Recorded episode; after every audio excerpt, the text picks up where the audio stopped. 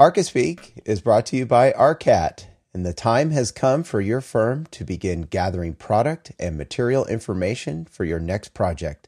Let's say you're tasked with finding the top gas fireplace manufacturers, and they need to have CAD, BIM, and specifications. Wouldn't it be nice if there was a search engine that showed you who has the data you need?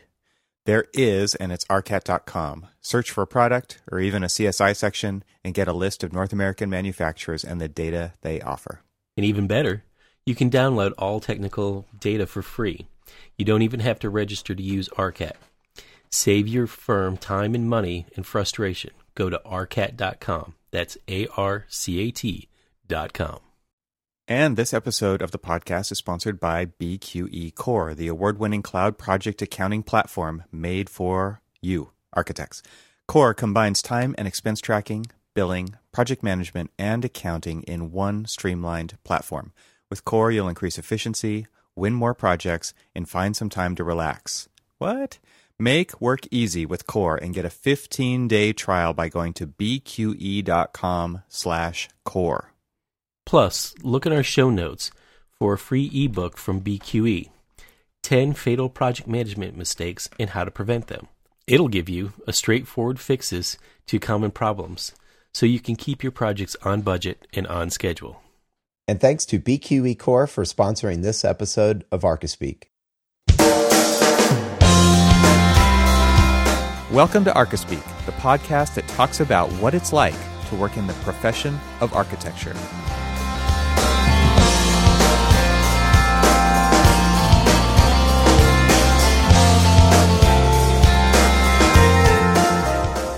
Welcome to episode 137 of the ArchiSpeak podcast. I'm Neil Pan. I'm Evan Troxell. And I'm Cormac Phelan. And hey, to get us started on this episode, Evan wants to give us a little bit of updates on things you shouldn't do as a student for our student listeners. Yeah, I've got some updates for this. So I just gave my final yesterday, and quarter's over. Went by really fast. And I just wanted to give you guys a couple funny stories of interactions that I've had with students over the last couple of weeks. So I was going to class the other day, a few weeks ago, and a student stops me on the way into the classroom, like right out front, and they say, so I just wanted to talk to you about my attendance. I've been here every day, but I don't always get the sign-in sheet. And so I wanted to know how you keep track of attendance. And I'm kind of like lost for words. Do I tell him? Do I not? I say, you sign the sign-in sheet. Like what other answer is there? And then he's like, yeah, so he just did not get it. And so I'm like, well, what's your name? And he tells me his name. And so I'm like, well, I'll check. But there's a lot of students in this class. I don't know everybody by their name, as you know. Like, it was just pretty funny and obvious. The other funny story was yesterday during the final. I mean, I get it. Everybody puts every class that's not studio as secondary or tertiary or whatever, right? So my class, I think a week ago, I had like 16 people show up out of the 90, because that was the day that a lot of people were doing their 16 out of 90. Yeah, so for it was final. No, that was for the week before the final. Oh, the week prior. Okay. Yes. Yeah. No, everybody. Well, no, not everybody showed up. That's what my story's about. So I had a bunch of students like the day before the final start emailing me and saying, "I didn't realize when the final was. I've had it on the syllabus since day one." Okay. I had it all scheduled. I've brought it up 2 or 3 times during class. Obviously, these students didn't come to class. And I'm going to be traveling the night before the final. Because my final, because it's on a Friday class, it's also the Friday of finals week. That's just the way it works. So I don't understand how these students are so disorganized and how everything completely... Well, yeah, you're going to make a great architect. I don't know when the deadline is. You're going to make a great problem solver, project manager, organizer of projects. You do know what we do, right? There are a couple important pieces of information that you need to know about this class. Number one is You need to show up and sign the sign-in sheet so that I can track your attendance. And number two is you need to be at the final. Oh my gosh! So I'm guessing that Mr. I didn't, you know, I came here every day, but I never really signed the sign-in sheet. Really wasn't there every day. Yeah, who knows? Who knows? I didn't even look. It's not something I need to go check. The numbers will speak for themselves. It's not like I'm going to email him and say, well, I see that you weren't here these days. And then he's just going to respond and say, yes, I was. Exactly. No, I wasn't. Yes, I was. No, I wasn't. Yeah. Yeah. So, and it's not like you only get one chance to sign it. You could totally come up after the class and sign it. So it's not like it's that strict of a thing where you only get your 1 second to sign it and then it moves on. It's not like that. So I don't understand. Anyway, those are my updates for class. Wow. What was this class again? Emerging technology and architecture. Maybe maybe you're going to need to come up with a new technology of how they can sign in. Yeah, it's not very emerging. Have you heard of this stuff? It's called paper. Paper and pencil. Maybe that's it. They don't understand this paper thing. They don't. Yeah. Like, can I just like it to come in? Can I just like that post? Yeah, exactly. Swipe left when you're here.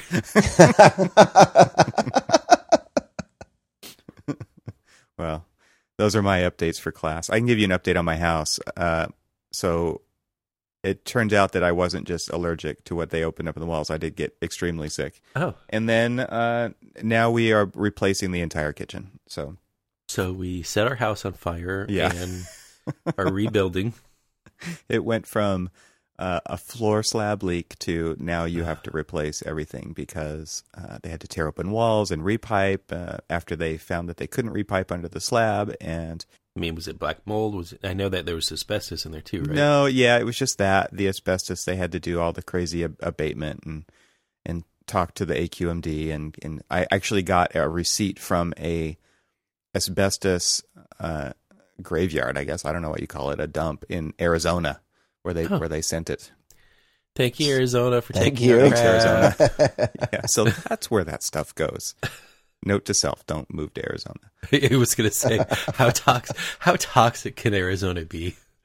I mean, I would assume that and what? Where probably Nevada, New Mexico. Nevada, where they store all of the nuclear waste in their hills. Yep. Yeah, so they tore out a bunch. They had to... They tore open the slab, and they basically just to say, and we knew this was coming, we can't fix it. It's all galvanized. It's got, it's like Swiss cheese down there. Ugh. And so they had torn out the floor and some of the walls to do that. And then, so they patched that, and then they repiped through the attic. So they had to tear open walls to get it down to the fixtures. Mind you, this is just hot water. I didn't get my cold water replaced because that is a much bigger job. So... we save that for next time. And now we're going to put in new flooring, new cabinets, countertops. Oh my gosh, just everything now. So I spent 6 hours at the cabinet shop last Saturday. Awesome. Oh my gosh. That sounds fun. It's like buying a car. It was like being at a car dealership. It's worse than that. Yeah, it's horrible. It's crazy. Yeah. So that's been my my extra. The project that I didn't ask for. How about that? Did you get the soft close cabinets now, or the drawers? Yes, of course. You're going to love those. Yeah, luxury. Yeah, nothing but the best. So since we're talking about cabinets, I got to share this story that's reared its ugly head for the past 2-3 weeks. Cormac, tell us another Revit story. No.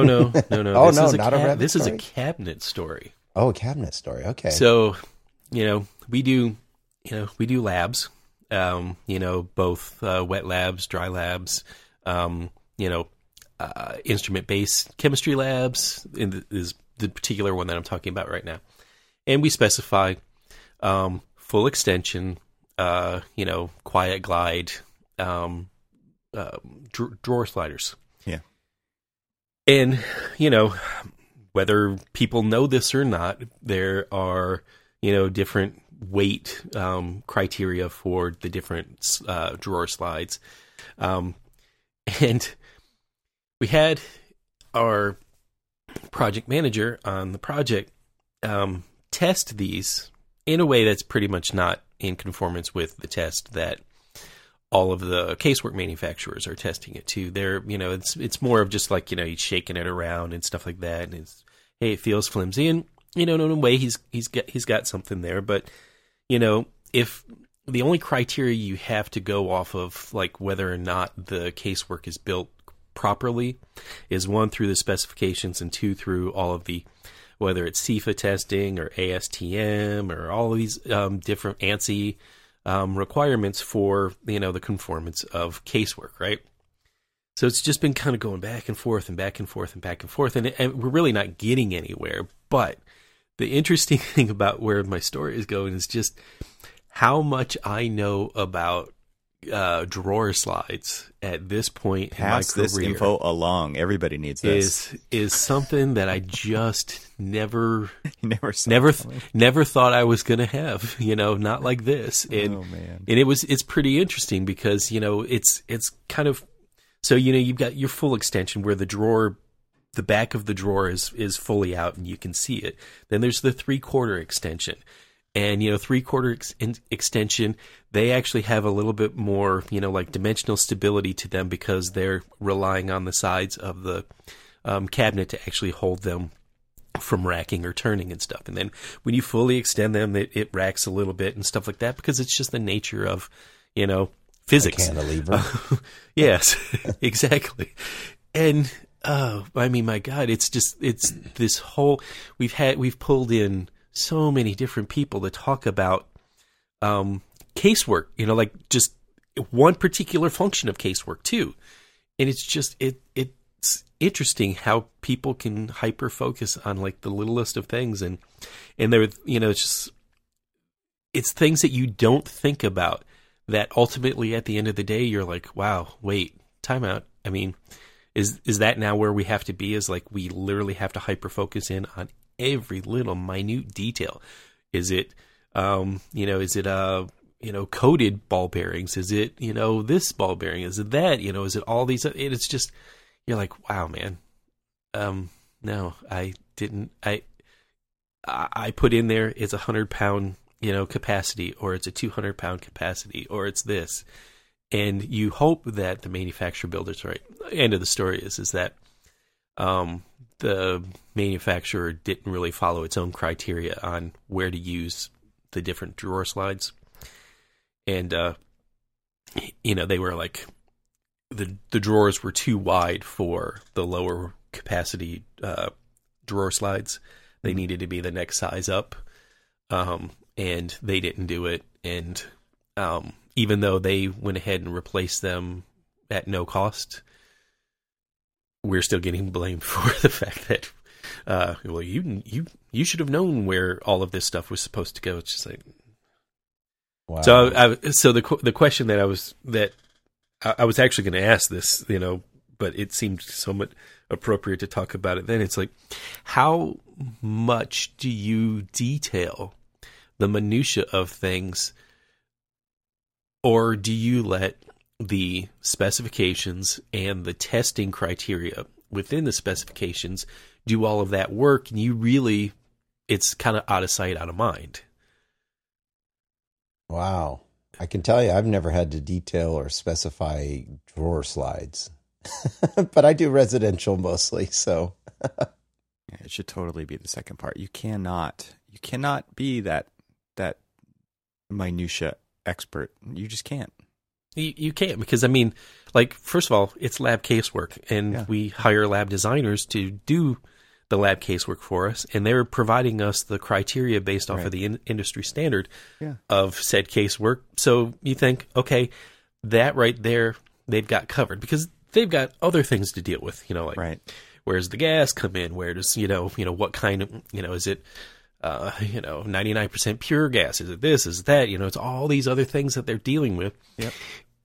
And I don't think they even are looking at the minutia of a drawer slide. Right.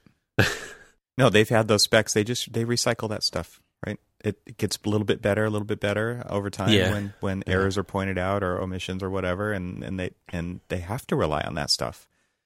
Well, I did make comment to them because I did a lot of research of all of the different manufacturers that were indicated in the specs.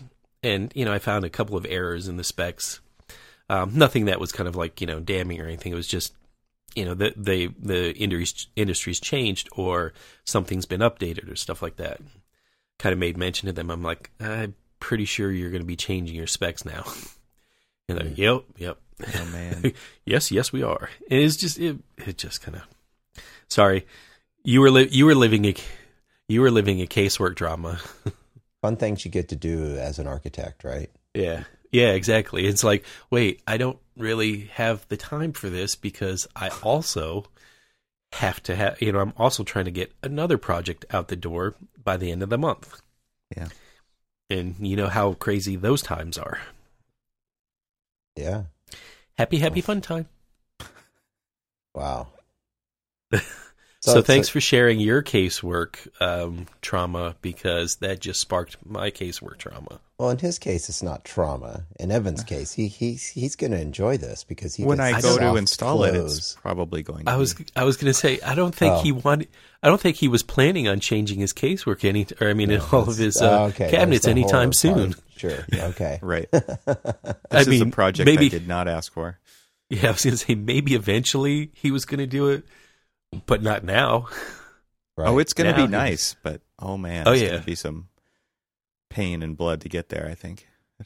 Well, I will say that. So, what you were alluding to, Neil, a little bit earlier about, when I was going to say a trauma of my own is, my ever ongoing saga of Revit and, an update on the credenza. So, not a credenza anymore, but from whatever happened at that point in time, whether it be credenza or the, Revit, Revit 17.2 update that was where it all started, to now, we've put our... We've had so many problems with it. We've lost so much time. We've lost so much actual work because, say all three of us are remoting into our Revit model. We're working fine and all that other stuff. I synchronize. I get out of it. Evan synchronizes. He gets out of it. Neil, you go to synchronize, and it says that you have an error and you can't synchronize. Oh, and now you blame it on me then. Well, other than the fact that I would blame it on you. So, and that was the thing is we, we would have some people who just couldn't synchronize to the central. And then, and we're like, well, we really, and so we got to figure out what to do. And so then they closed out. And then when they close it out, nobody can get into the central at all.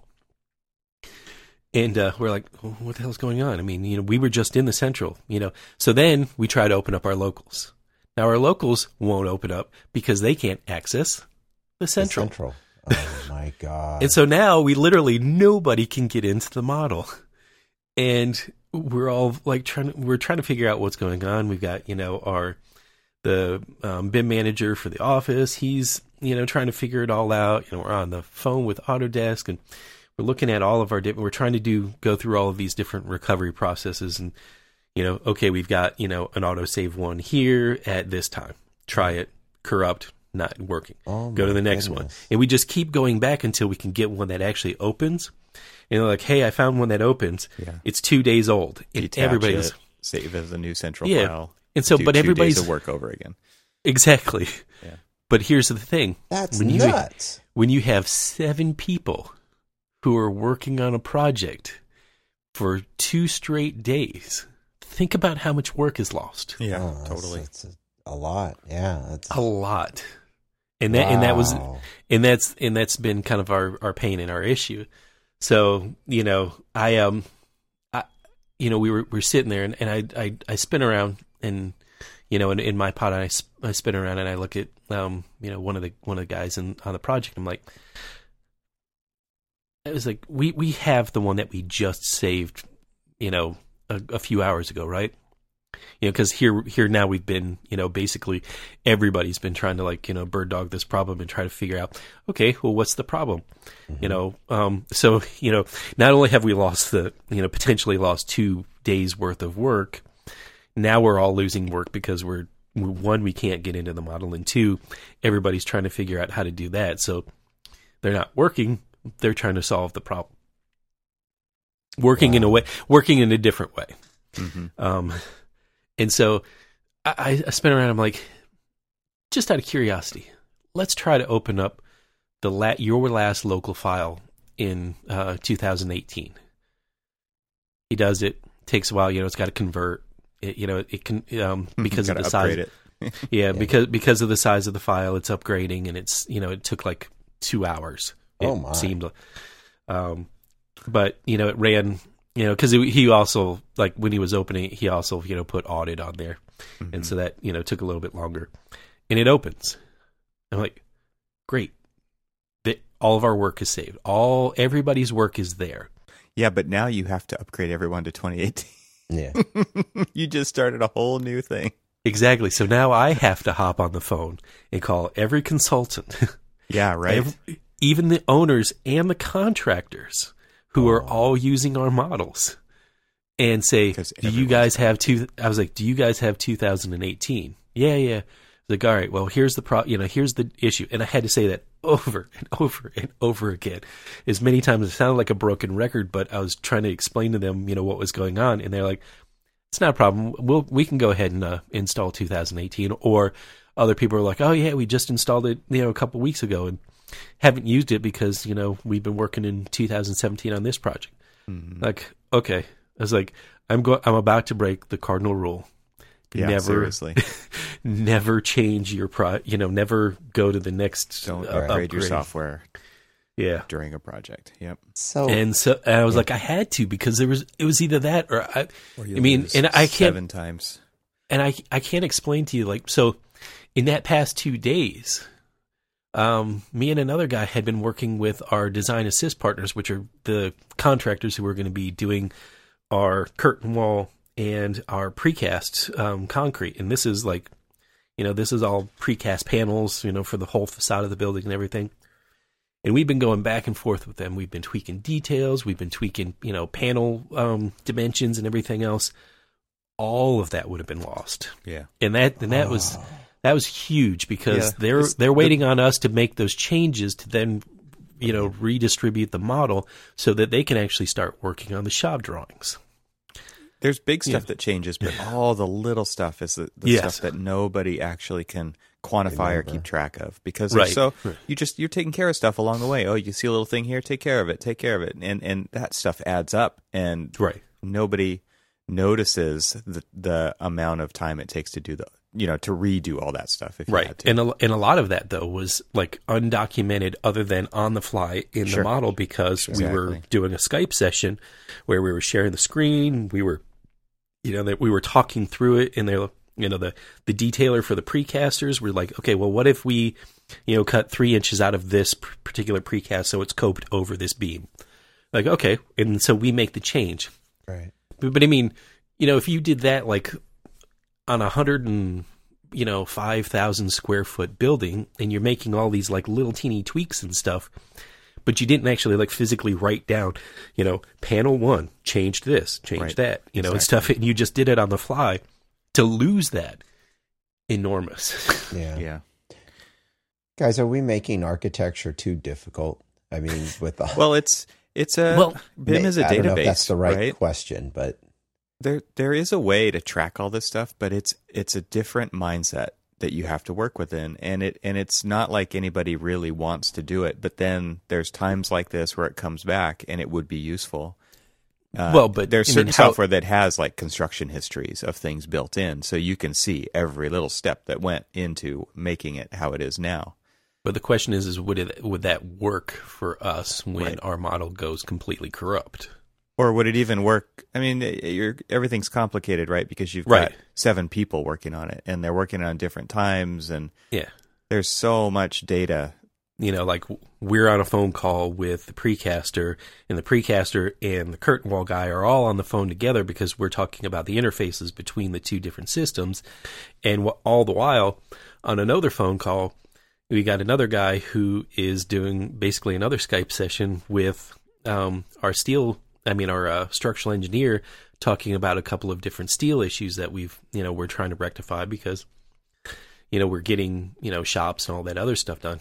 This is that project that the steel package and a couple of other package all went out to bid at 50%. And we're still trying to and we're trying to finish the drawings up as well as them doing shop drawings all at the same time. So in a way it's good because like when we hit print for our, 100% construction set, and yes, I don't like using the word 100%, but you know what I'm saying? Our drawings and the shop drawings will be basically a 1-for-1 match, which that's great, but not when our drawings go bad. When drawings go bad. So is this like the modern day equivalent of spilling your coffee on your sheets of vellum? Oh yeah. On your desk. Yeah, probably. That is a good analogy.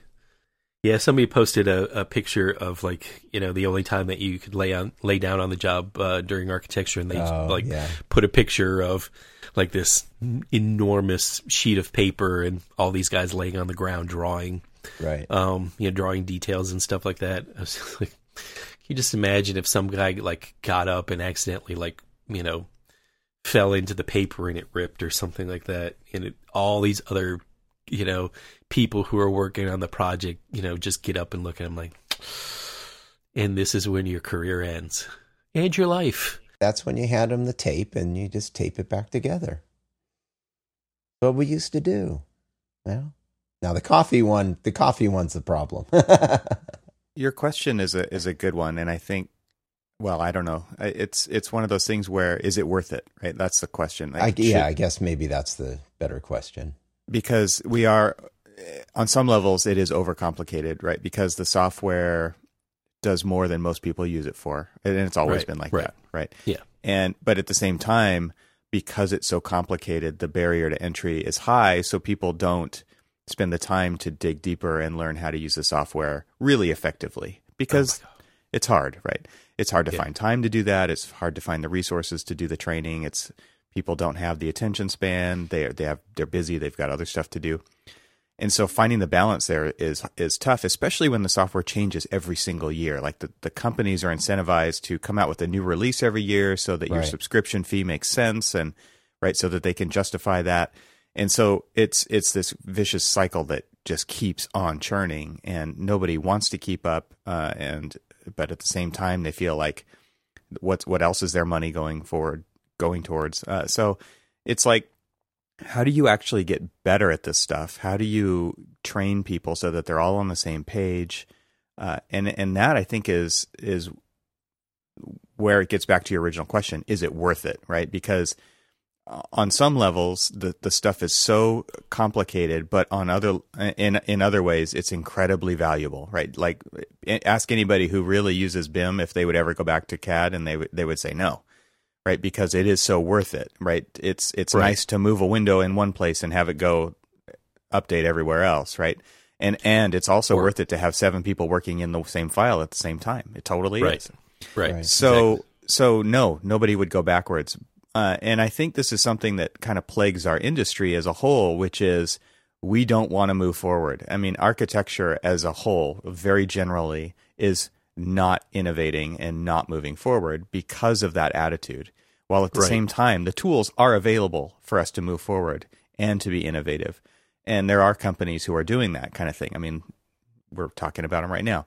So it's this constant push and pull and attitude of, the mindset of not wanting to change, but at the same time feeling like you have to. And I think that this really is the thing that's holding back our industry, our profession, the AEC industry, and the architectural profession, because we are we're way behind as far as innovating in this.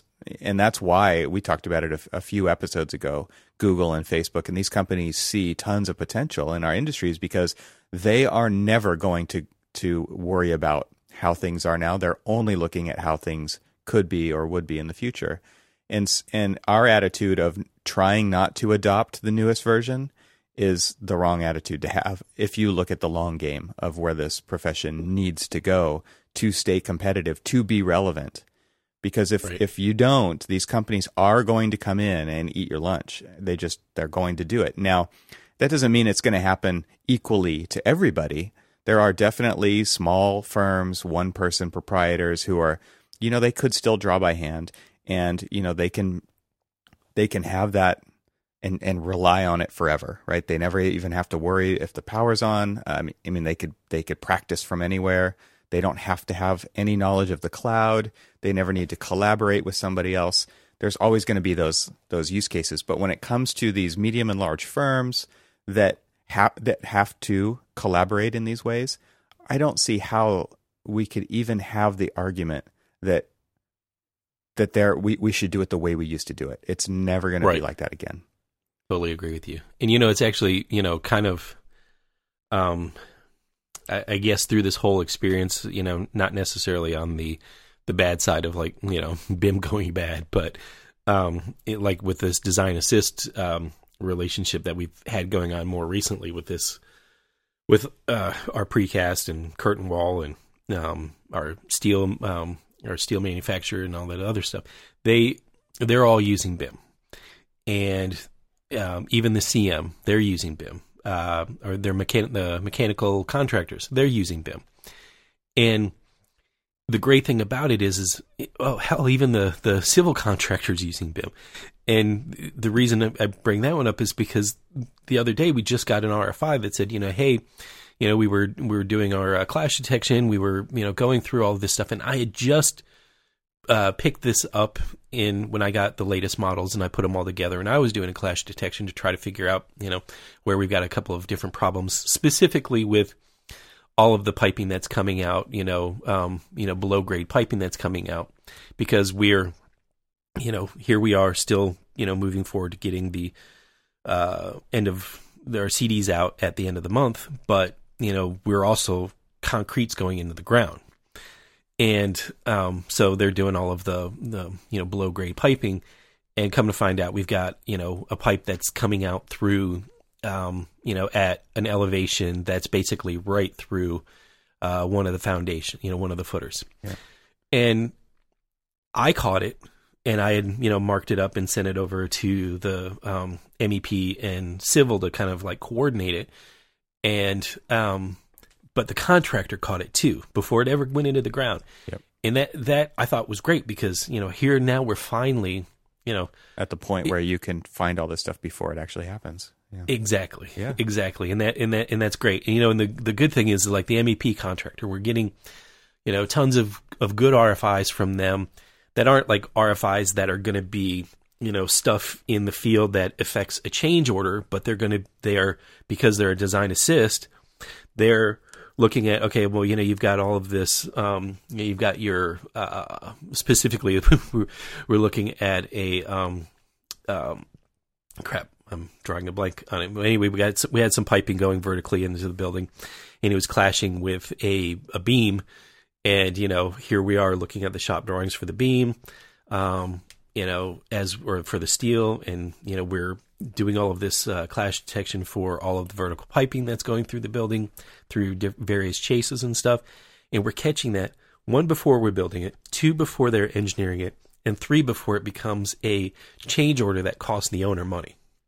And that, I saw the great value of doing all of this stuff.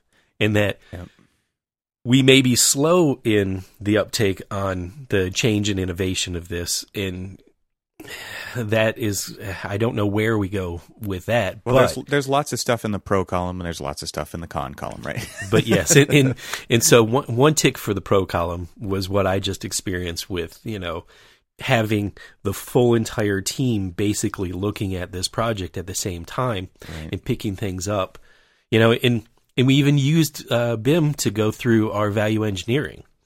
Is, you know, where are some, you know, where are we being a little, you know, bit excessively conservative, and where are we, you know, where can we kind of like, you know, streamline some things? I think getting back to Neil's original point too about the creation of drawings being complicated, I obviously yes. that because we still live in that world where we deliver drawings, that overcomplicates the creation of these models, because there's so many things you have to do just to make the drawings read right or look right or whatever. Yes. When that's just a projection of this model that everybody's spending so much time in, which, you know, we're kind of ideally headed for the day where that's the deliverable. And that's what, and that's honestly, I've made that argument in contention the whole time. I was like, as long as we're still doing 2D drawings to build things by, this is the problem that we're going to have to face. Is and you said yourself that your steel shops are done off a BIM model, right? They're not 2D drawings. They're a model. Right. So like here's actually the I guess funny thing about that is, so they're doing all of this stuff off the BIM model. They're doing the precast off of the BIM model. They're doing the mechanical off of the BIM model. But yet we're still getting a 2D drawings to basically review and stamp and mark up and, and return. It's just like, it's kind of defeating the purpose, because we literally just coordinated everything. Yeah. You know, over several sessions and, you know, everything else. So, I mean, you know, it's moving more towards, I see, you know, it's moving more towards kind of like this, you know, setting us up for a true design build type delivery process where you're designing and detailing and, you know, setting all the parameters for, you know, what a door frame is and all of these other things and where it needs to go and what the height is. And just embedded in the item. Yeah. Just embedded in the item. I mean, you know, what's funny is I needed to make a new family, and I will be the first one to say that but my team will be the second one to say it, that I'm not that, you know, I'm not as versed as they are in Revit. I'm okay. I can hold my own, but there's a lot of things I don't know, because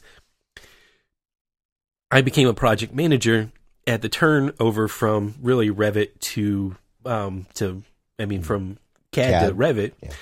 And so, you know, I was doing a lot of more project manager and, you know, kind of dealing with everybody and cat herding and everything else, that I didn't have to master drawing in Revit and modeling in Revit and stuff like that. There's lots of architects that don't draw at all. So, but I mean, and so, you know, somebody came over to me and I was like, you know, well, how do you, you know, can you show me how to do this? And, you know, the first time they like click through it so quickly, I'm like, holy crap. I'm like, first of all, I was like just in awe at how quickly they were moving through it. And then second, I was thinking, well, why don't you work that fast normally? Then third, I was thinking, there's so much valuable information in just that element. Of course, yeah. When we get to the point, you know, like, well, we're really being held up by the agency, right? It's the agency review. Yes. Yeah. Like, that's literally who the drawings are for.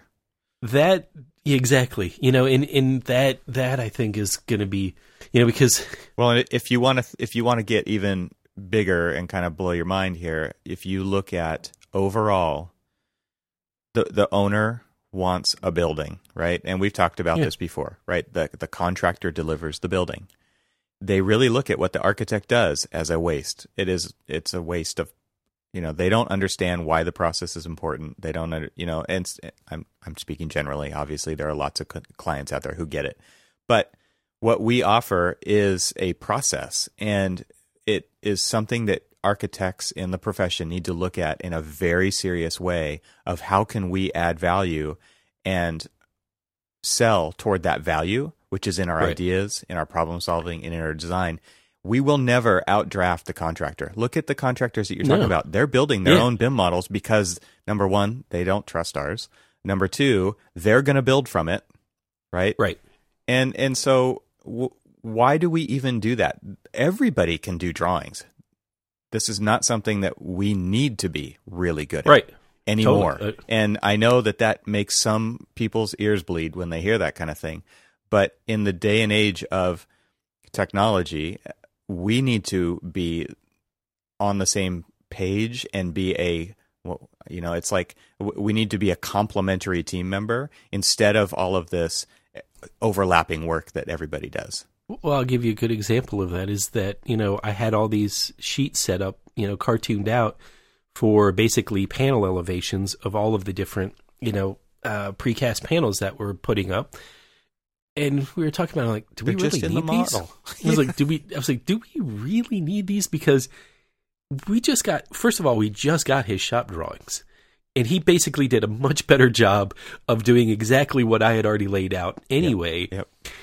And so it's just, I mean, I would much rather somebody, exactly. I was like, there are other things that we need to detail. There's some intersections, some, you know, we can work out. Like, the one thing that they don't do, and most people don't really do, is, like, you know, what are all these intersections? What are all these flashing details? What are all, what keeps the water out? What keeps the hot air in? You know, those kind of things. Mm-hmm. Most people don't really think about that. And so, you know, for tech, you know, in the technical aspect of things, you know, we're doing those, you know, I mean, we've got the big idea, we've got the design, we've got, like, you know, we've coordinated all of the minutia within it. You know, we've got the, you know, somebody's, we've, you know, our steel guys, they've created the skeleton, you know, now we've created another guy who just created all of the skin, and another guy, you know, created, like, the way to look out of it. And you know, you've got another guy doing this, but they're all doing it. So yeah, why are we doing it? Yeah, it's interesting, right? Because CAD leveled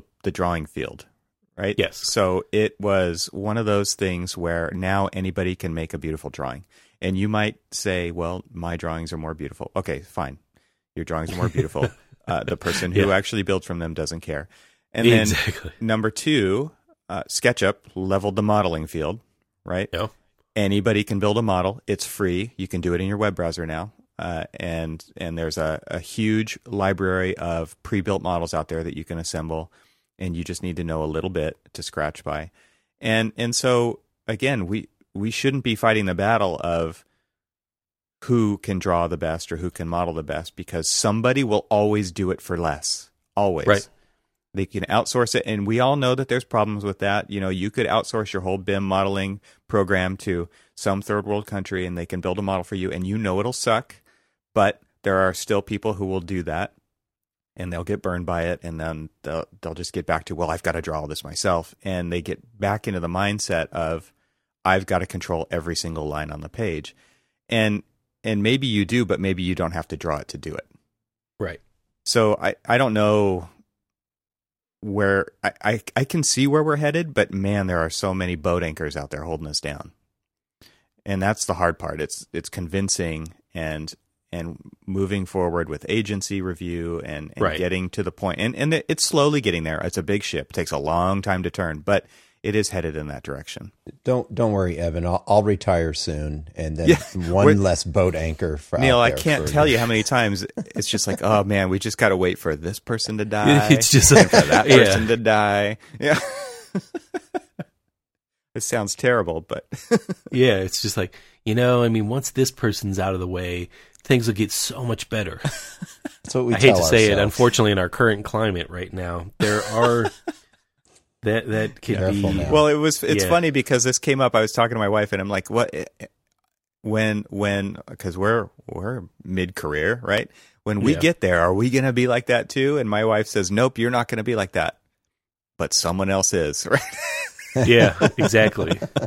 So there's the innovators and the trailblazers, and then there's the guys who just are refusing to, like, you know, just I'm going to hold on to these old ways. You know, it's just so. You know. All right. So, so if we have listeners that have been around a little while, I want to hear if these sorts of arguments were happening when, like, mechanical pencils came out.